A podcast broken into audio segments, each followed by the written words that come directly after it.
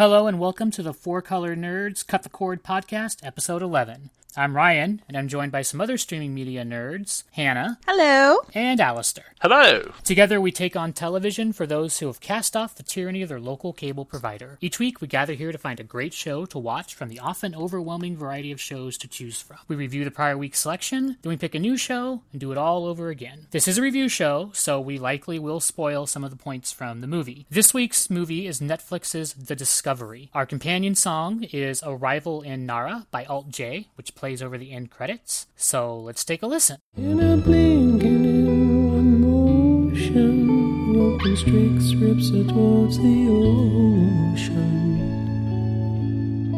She never fights her berries, sucking splash into.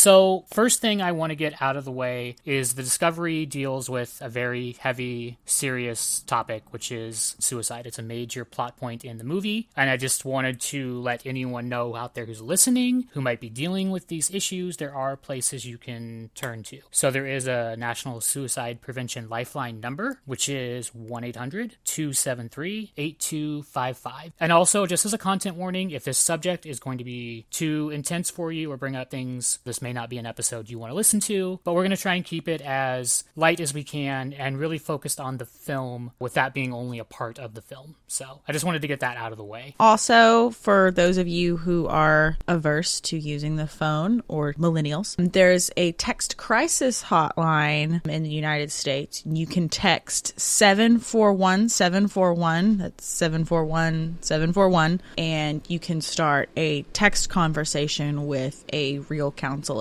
that's just available if you you can do it quietly you can do it if you're afraid of talking about it or if you're afraid of talking on the phone that's an option for you And if any of you are listening overseas, there are many, many ways of finding out more information about suicide and places you can go to for help. Wikipedia is just one of the many, many sources of information that you can go to for support and contact lines. i mean please reach out if this is something that you're struggling with And not just if it's you personally, but anyone Yeah. you know, any friends or relatives that are Yeah. having difficulties. It's something that pops up a lot more in today's society, and we have the ability to reach out and help each other. So Yeah. please take advantage of that. Don't be alone.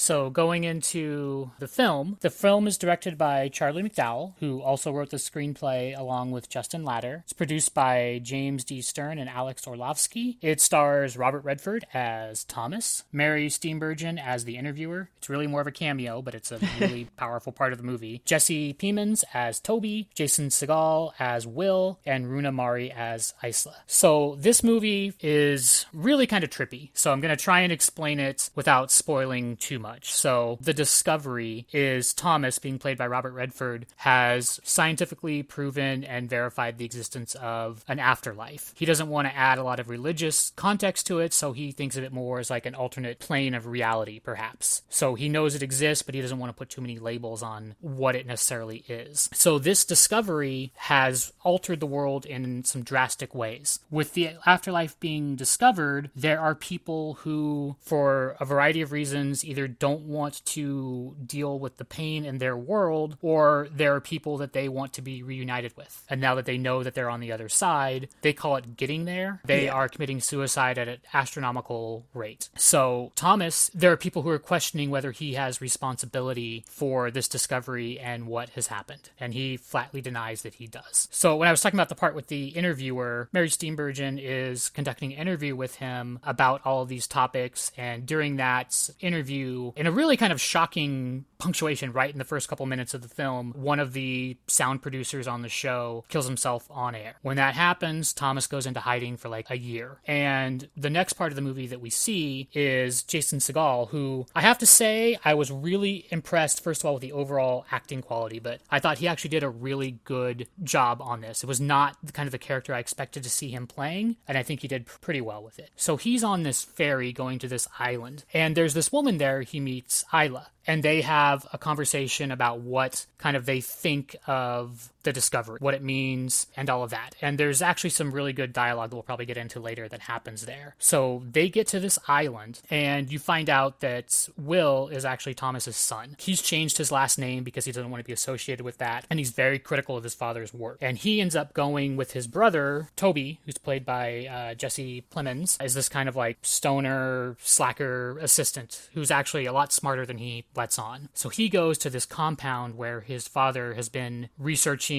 the next step in the discovery. It's really this like cult like compound that, again, we'll a little bit later on, we'll discuss some of those aspects to it. But while he's there, he sees Isla on the beach. Basically she's putting on like this backpack with like weights on it and walking into the water to kill herself. And he goes and drags her out of the water. And that kind of starts their kind of bonding together. And you find out some of the reasons why she was going to kill herself. And she gets brought into this compound also where they start working on kind of the next step of the discovery. So the first phase was thomas figuring out that there is an afterlife then the second phase is he's building this machine to be able to see what it is because he doesn't know. I think he verified that the brain waves leave the body and go somewhere, but not anything specific about where it is. Right. Like in the interview, they're pressing him as to what like the nature of the afterlife is. And he says he doesn't know. And the analogy that he brings up is if you see a train leaving a station, do you have to know its destination to know that it's left the station is on a journey? Yeah. So he wants to record what happens on the other side. And this recording of it opens up kind of a series of mysteries where they start seeing things, but they don't understand exactly necessarily what it is they're seeing. And they start doing some investigations and discussions about what it is. And this opens up a whole can of worms as to what the true nature of like the other side is. And as they discover more and build more theories about what it is, they realize that this information would be exceptionally dangerous. Like just the existence of the afterlife being verified has caused all of these problems. And then when they verify What it is. that it would be even more problematic. So they end up trying to destroy the machine and not release it to the world. And then, so the kind of conclusion to this.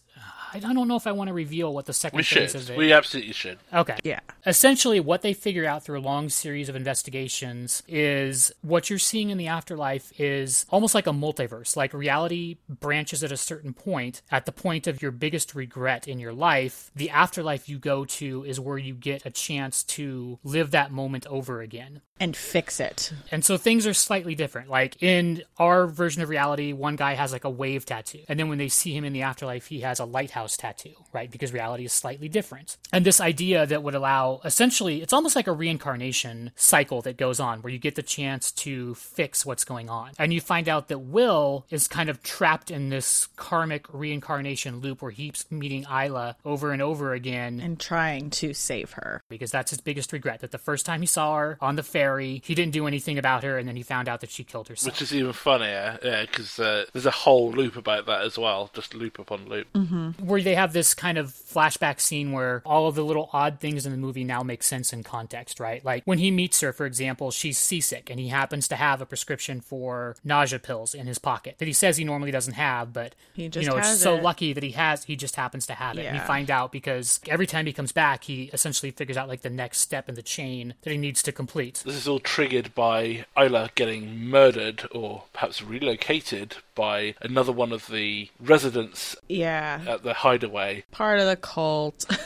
Well, we have different opinions there. She is killed, murdered, relocated, however you want to put it, and this triggers off his whole discovery. So it's, then you find out all the extra stuff. The movie ends on a great note of hope, which is uh, Segel dies in the movie, and he is reunited with her on the boat, and he fixes her problems, which saves her and therefore saves him. Yeah. He then finishes on a beach, which I'm sure we'll come back to later, but as being very symbolic, and fixes her problem, the original one. Yeah. Her biggest regret. which was falling asleep and letting her five year old son drown. It's a great note of hope at the end. Yeah. And I think we should uh, we should talk about the movie a bit. I guess the first subject that I wanted to talk about was the general quality of the acting. Like I kind of mentioned with Jason Segel and other people, that I think everyone here is hitting their notes perfect. They really feel very natural in these roles. Mm-hmm. Sometimes you can see acting, and when you can see acting, that's not very good. And in here, Yeah.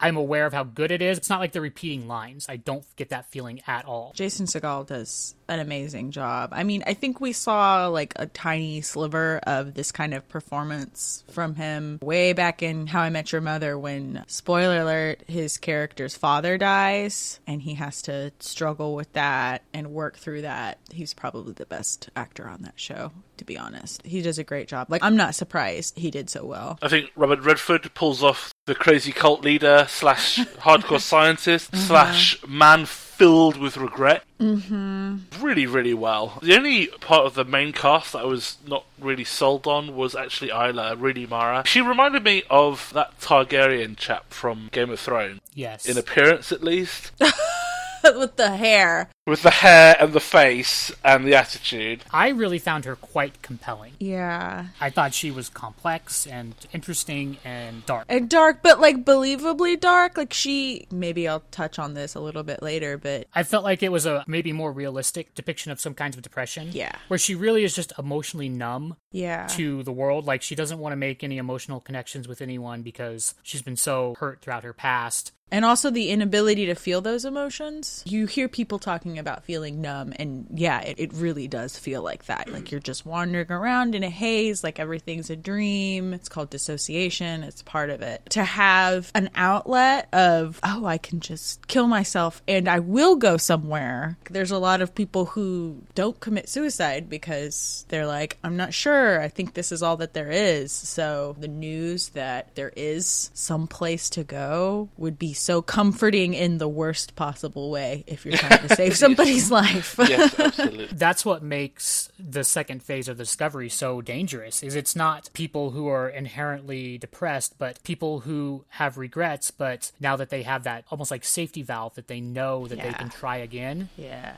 That's exceptionally dangerous thing mindset. Yes, absolutely. Even people who aren't feeling depressed and suicidal mm-hmm. would take a great deal of solace from the knowledge that yes, dying is not the end, and also it's actually a chance to right one's wrong, to correct mm-hmm. errors in your life. I mean, who doesn't want to do that? But that said, there's someone I heard recently where, and stop me if this is in the film, that without life's great mistakes. That is who you are. That if you undid all of your mistakes, you would be nothing. Yeah. So, just a thought. Well, I guess when we get to the religion part, I wanted to talk a little bit about some like Buddhist ideas that are in there. Not being a Buddhist myself, I might screw it up a little bit, so go easy on me. But Yeah. you know, I felt like the dialogue felt very natural, but there are points in the dialogue where it punches really, really hard. Yeah. Robert Redford's character, very beginning of the film in the interview, where he's talking about people who are committing suicide to get somewhere. He thinks that they're fantasizing about where they're going to go, and he doesn't think that's a good idea because what is it says? Reality and fantasy are mutually exclusive. They don't exist in the same place. It comes up several times in the film. It's a good line, and unfortunately, That's not true. it's not true in, in the in the fiction of the film. That it's actually the opposite is truth. Yeah. It's a dark place to be, even more so with that ray of hope. It's just.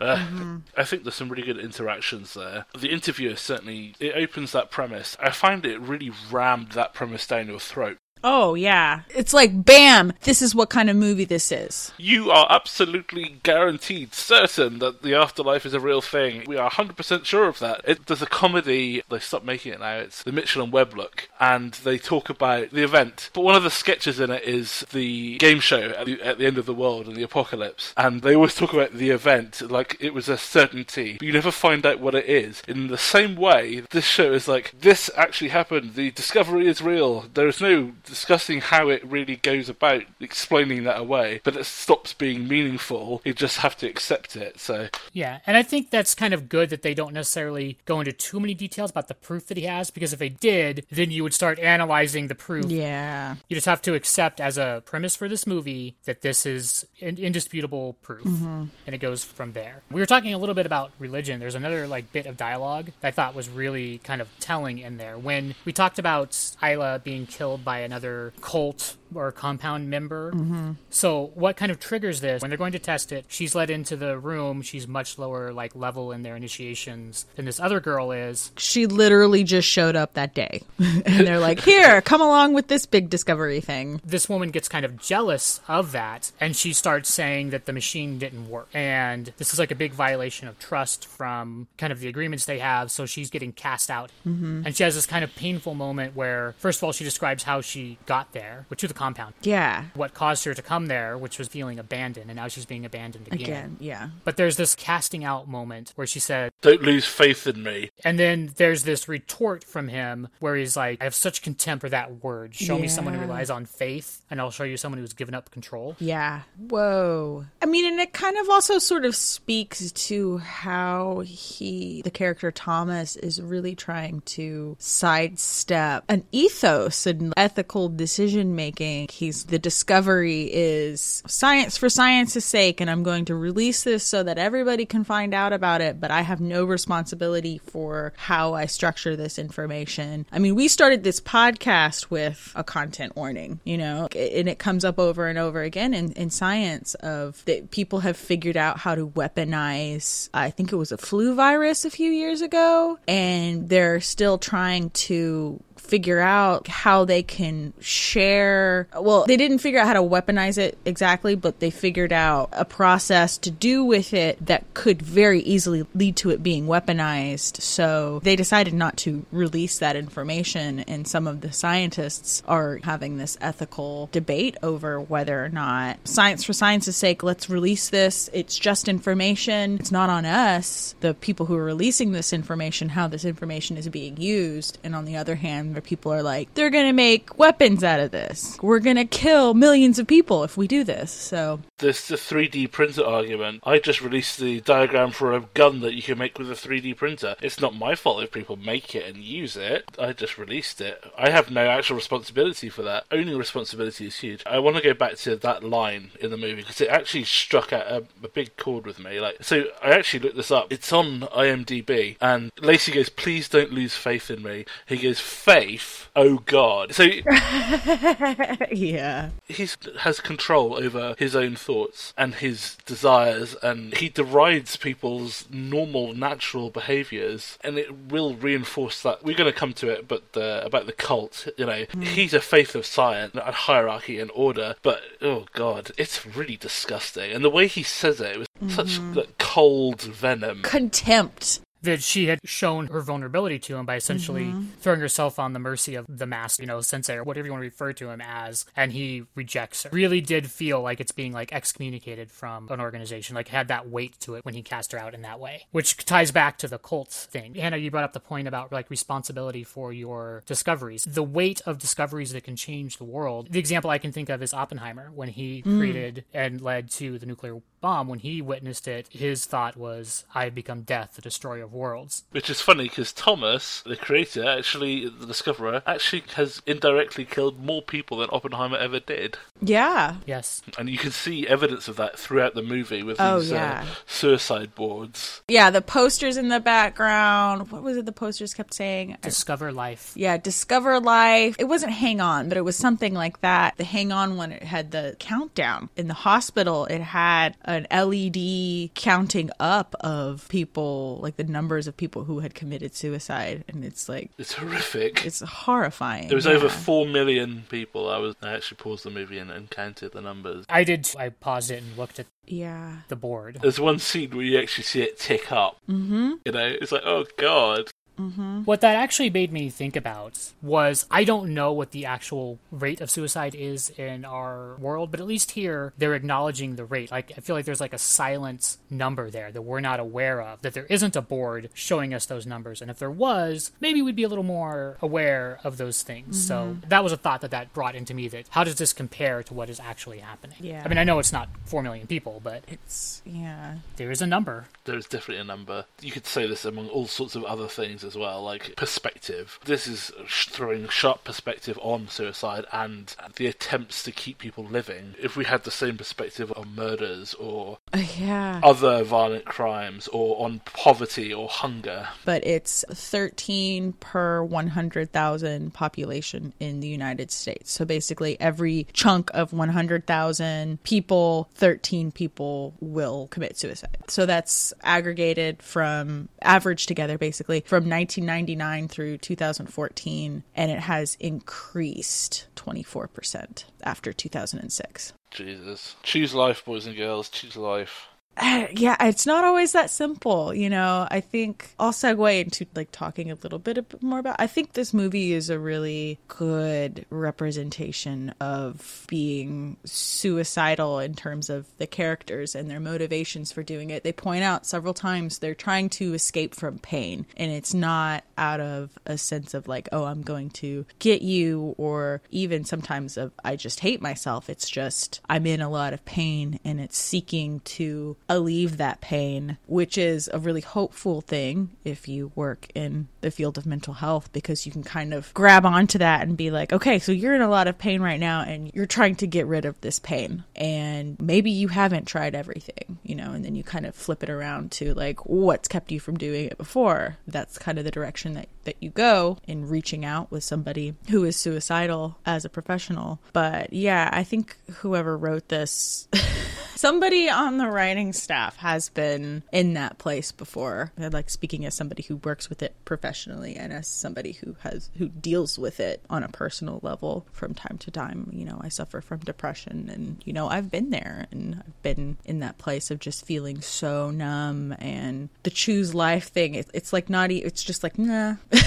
It's like uh i think it's there and and i think if if somebody is listening to this that's struggling with it you know uh, so many people have struggled with it and get through it and that wouldn't have gotten through it if they thought they would be going to something better That kind of segues us into cults. You were talking about like cults will often commit a mass, Mass suicide, and the reason that they do it is they believe, for whatever reason, that where they're going is better. Right, that they're not losing something, they're gaining something. And Or it's Yeah. not as bad as where they are right now. Thomas's organization that he's built has so many cult-like characteristics. that It can't really be a coincidence they're going for that imagery, right? There's a compound, the jumpsuits initiation interviews that you have to go through, where you have to reveal deep secrets about yourself. scientology yeah, that that's what it felt like to me. That they're yeah monitoring your stuff. Yeah And then once you're there, you're given a colored jumpsuit that corresponds to your level of either maybe trust or knowledge or, or something Proximity to the to the or to the leader, Yeah. right? Like how close you are to them. And when Isla comes in there with her visitor jumpsuit and is then taken into the highest echelons, that throws chaos into that structure yeah they built. And he talks about it, why he's done that, that he doesn't believe in any of the cult like stuff, but these people are so that's his justification are either survivors of suicide or they've been affected by some way and by having that order and structure it gives them something to hold on to that's his Sure. claim anyway to why Yeah. he's doing And I mean, that's what people who go into cults are seeking. They're seeking belonging and they're seeking structure. And oftentimes, like people that go into cults are very bright, but they're vulnerable, troubled people. So that's exactly what Thomas has gathered around himself. And he even says it's not a cult at one point, doesn't he? If it looks like a horse and smells like a horse. Yeah. it's a cult without religion it really is what it is Well, specifically, because we talked about the script earlier, I despise faith. Faith is integral to religion and organized religion, so it's a scientific cult. It's Yeah. a cult of personality. I mean, I've heard faith being described as belief the unseen, right? Which is the Mm-hmm. sort of the opposite of science. Science deals with the seen and observable. It fills in the gaps in the unknown. There's a quote I've heard for science, which is measure what is measurable and make what is unmeasurable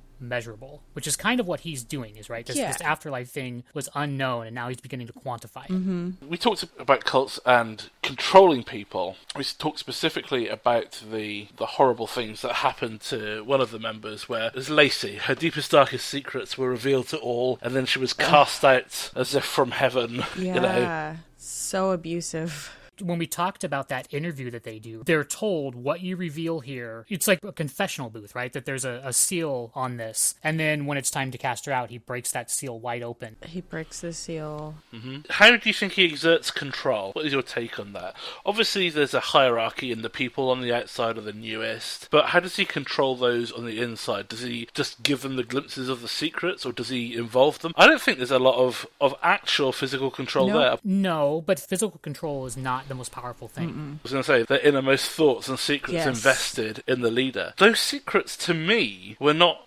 empowering of him. I didn't feel that if I was sat there answering those questions, that he would have any more power over me than anyone else. Those sort of questions are not something I would be afraid to talk about with my friend, like we're talking about here. I I mean, I wish we had a list of those questions so we could just uh, discuss them. They're seemingly basically innocuous questions, but he keeps pressing them to go deeper with their answers. Yeah. And I think there's a couple things there. It builds intimacy. Yep. That there's these se- everyone else's secrets when they're revealed always seem kind of stupid to you because they're not your secrets. They don't carry all that inherent shame and guilt and weight with you. Uh-huh. It's like listening to somebody's dreams. They're not interesting Yeah. because they're not your dreams. But when you share that with this one person, these dark inner truths that you probably haven't even confronted or talked out yourself, it creates a link with him It's a one sided link because he has your secrets. He hasn't revealed anything to you. It's kind of like why therapists are not supposed to sleep with their clients because we hold all of their secrets. So we have the upper hand over them anytime. And so those relationships are just rife with abuse, and the client ends up committing suicide more often than not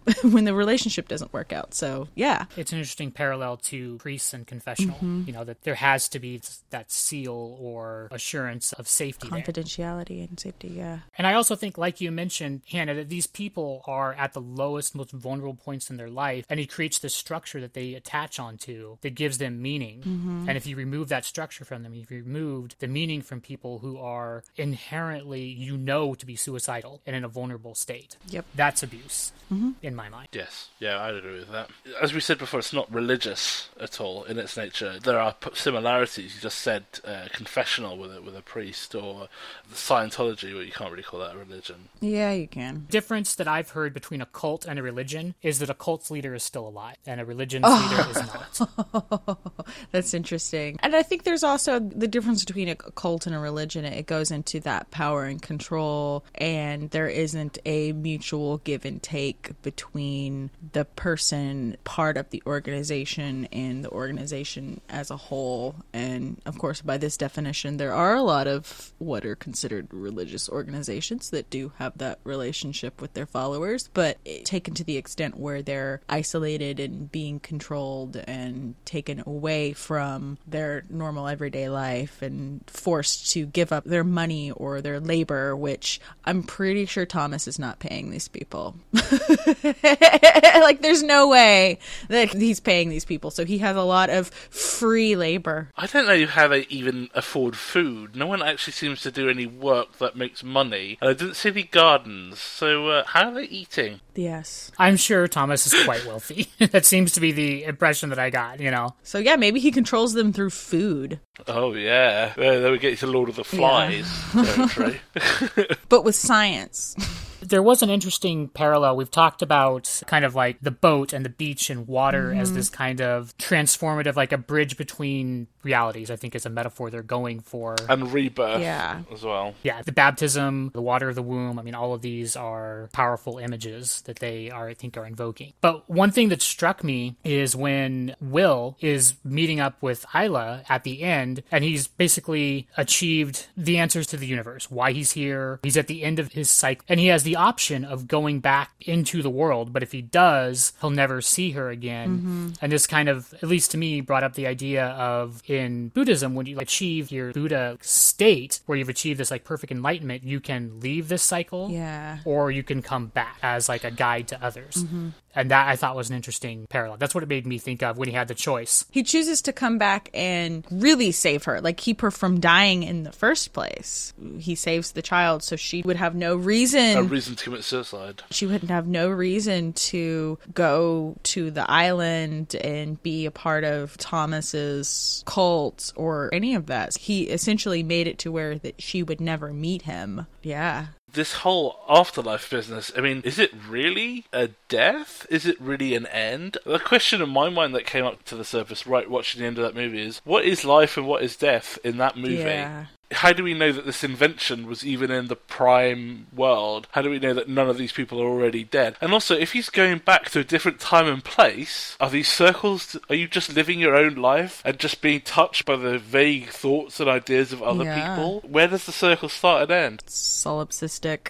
Well, exactly. One of the drawings on the beach that Isla makes is an Ouroboros. Yep. I mean, she partially rubs it out, but it's there. Mm-hmm. And it's like, well, are we eternal beings? Are we just, where's the start in the first I place? I think that you know? ties into some of the ideas about reality being almost like an illusion. Mm-hmm. That we're trapped in our sense of time being linear and all of these ideas that it brings up, I think really tie into those ideas. And I think that the reason she, like you said, she makes that symbol for infinity and then she crosses it out because I don't think she's ready to accept mm-hmm. The snake eating its own tail. Will says we repeat the same mistakes over and over. that kind of brings up something I've heard a rabbi say before, which is hell, if there is such a thing, right? So there's two angels standing on either side of the world, and they take your soul and they throw it back and forth across your life, and you're forced to watch your mistakes over and over again without being able to affect them. Yeah, my first thought of when I saw the afterlife was, oh no, you're in hell. You're reliving your worst mistake over Right. and over and over. like that would be awful. Yes. I mean, that's not hell for me. Hell for me is literally doing the same thing every day with no variation at all. The lack of creativity. The afterlife that they experience is actually the opposite of that. It is infinite, infinite Mm-hmm. Yeah. creativity and infinite variation. And you're creating new people in yourself every time you die, essentially, Mm-hmm. I think. It's wonderful. And this again ties in with your karmic cycle and working your way up this ladder may not be the right word, but these steps of beings and consciousness that he learns a little thing each time. Like, I need to bring the anti nausea medication. This is the room where I should be staying in. Like, he's remembering things from past lives, and that's getting him closer to his final completion of his regret. I know, it's very interesting. It's a very interesting movie. It's like a really sad Groundhog Day. It's terribly sad. It's terrible. I was saying to Ron before we started recording the other night, like not last night, but the night before, I was I, I went to bed and I was like, lying awake thinking about this film, thinking about what I would talk about, how I'd react to it, and I just got overcome by this absolute terror. I don't get frightened easily, but it's this sort of terror of the uncertainty of death and how much I didn't want to die at all. I was absolutely mortally terrified. It took me a little while to get over that sort of fear Yeah. because I'm like, oh my god, I don't know what's coming up next. I don't want to face that. I don't want to be winked out into Mm-hmm. Yeah. nothingness. You know, I, I want there to be something else after this, and that was definitely triggered by that movie. You had an The existential, existential crisis. dread. Yeah. I genuinely, genuinely did, and uh, this film and the thoughts it has stirred in me will continue for some time for sure. I agree. This is one that will stick with me for a while, too. Yeah. And I'm so glad this isn't the case because it would make my job so much harder. Like, can you imagine being a trauma counselor in this universe? Like, holy shit.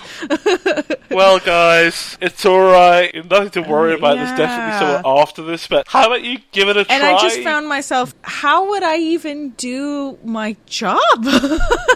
Just be like, well, you know, you don't know. Well, we do know. So, well, it's a fair that's cop. a fair cop. Yeah, basically. And this is as kind of a potentially another system of control that religions have is the only way that you could control people's actions with that knowledge is if you want that shot at your next thing, you have to do X number of things in this life, right? Yeah. But that doesn't seem to be the case from their very small sample size that they have. First of all, that's a big problem. They don't really have enough sample size to really say anything people. anything definitive. They've only seen two people's afterlife. Well, I just came up with a different interpretation of the ending. Oh, share. So he frees himself in a way he kind of freed her too because Isla's not doing a loop trying to save the kid. So, Yes. you know, maybe the ending is also her the intersection between the two loops. It's a Venn diagram of the afterlife. Here's another thing that I thought about too is when he talks about his near death experience, he's a five year old child who drowns on a beach. He goes back and saves a five year old child who oh down, drowns on the beach. Is that him? That is mom.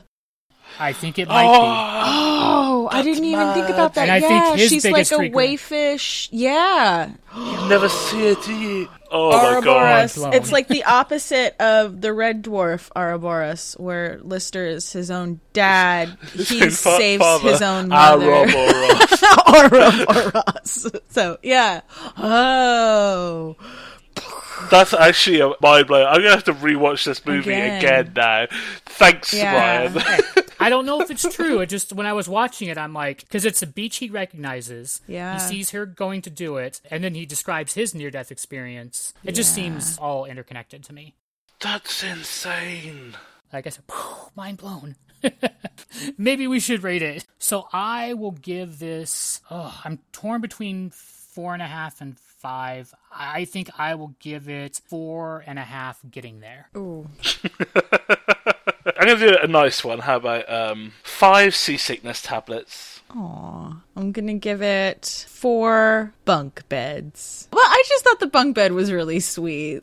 I've said it before and I'll say it again. Life moves pretty fast. If you don't stop and look around once in a while, you could miss it. Every week, we each bring a show to consider watching, we each vote for a show, and we cannot vote for our own show. The show with the most votes is our next show to watch and review. So I want to nominate The Get Down. Season two is coming out on Netflix. So The Get Down is it's a musical. Amazing. and it's just a drama and it's a period drama set in 1977 and it was created by oh i'm going to say his name wrong boz luhrmann he made moulin rouge and oz and all kinds of over the top Romeo and Juliet. oh yeah the 90s romeo and juliet with Strictly Ballroom. leonardo dicaprio like he, he's great and the cast is supposed to be great and the story and i just remember everybody just being very excited. I lost my damn mind over this show. It's amazing. It's like hip hop kung fu in the 70s in Brooklyn. I want to vote for Harlots. It sounds like a great laugh, and I'm all about period comedy.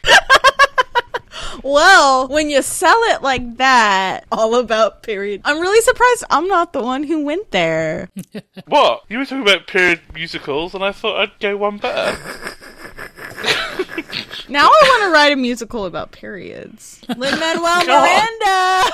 uh, sh- shout out, man. I'm torn between recommending two shows. I want to recommend 13 Reasons Why, but I don't think I'm ready for another show No. about suicide, although I hear it's fantastic. So I'm going to recommend Five Came Back, which is a series of documentaries about true story, you know, 5 filmmakers in World War II who go to World War II, and it talks about propaganda and how it's used and how the war affected them and filmmaking and what came after. It's got a few little indie directors like Steven Spielberg and Guillermo del Toro and Oh, just you know little people you may have heard of Oh, who might know something about directing. I like their stuff, yeah. So it sounds cool to me. I've, I've always been interested in how propaganda works and can you use something like that for good? Mm. And how does war affect you and the kind of movies that you both want to make and people want to see after having lived through that? So sounds interesting to me. All right, let's vote in the same order. Okay. So it's between harlots.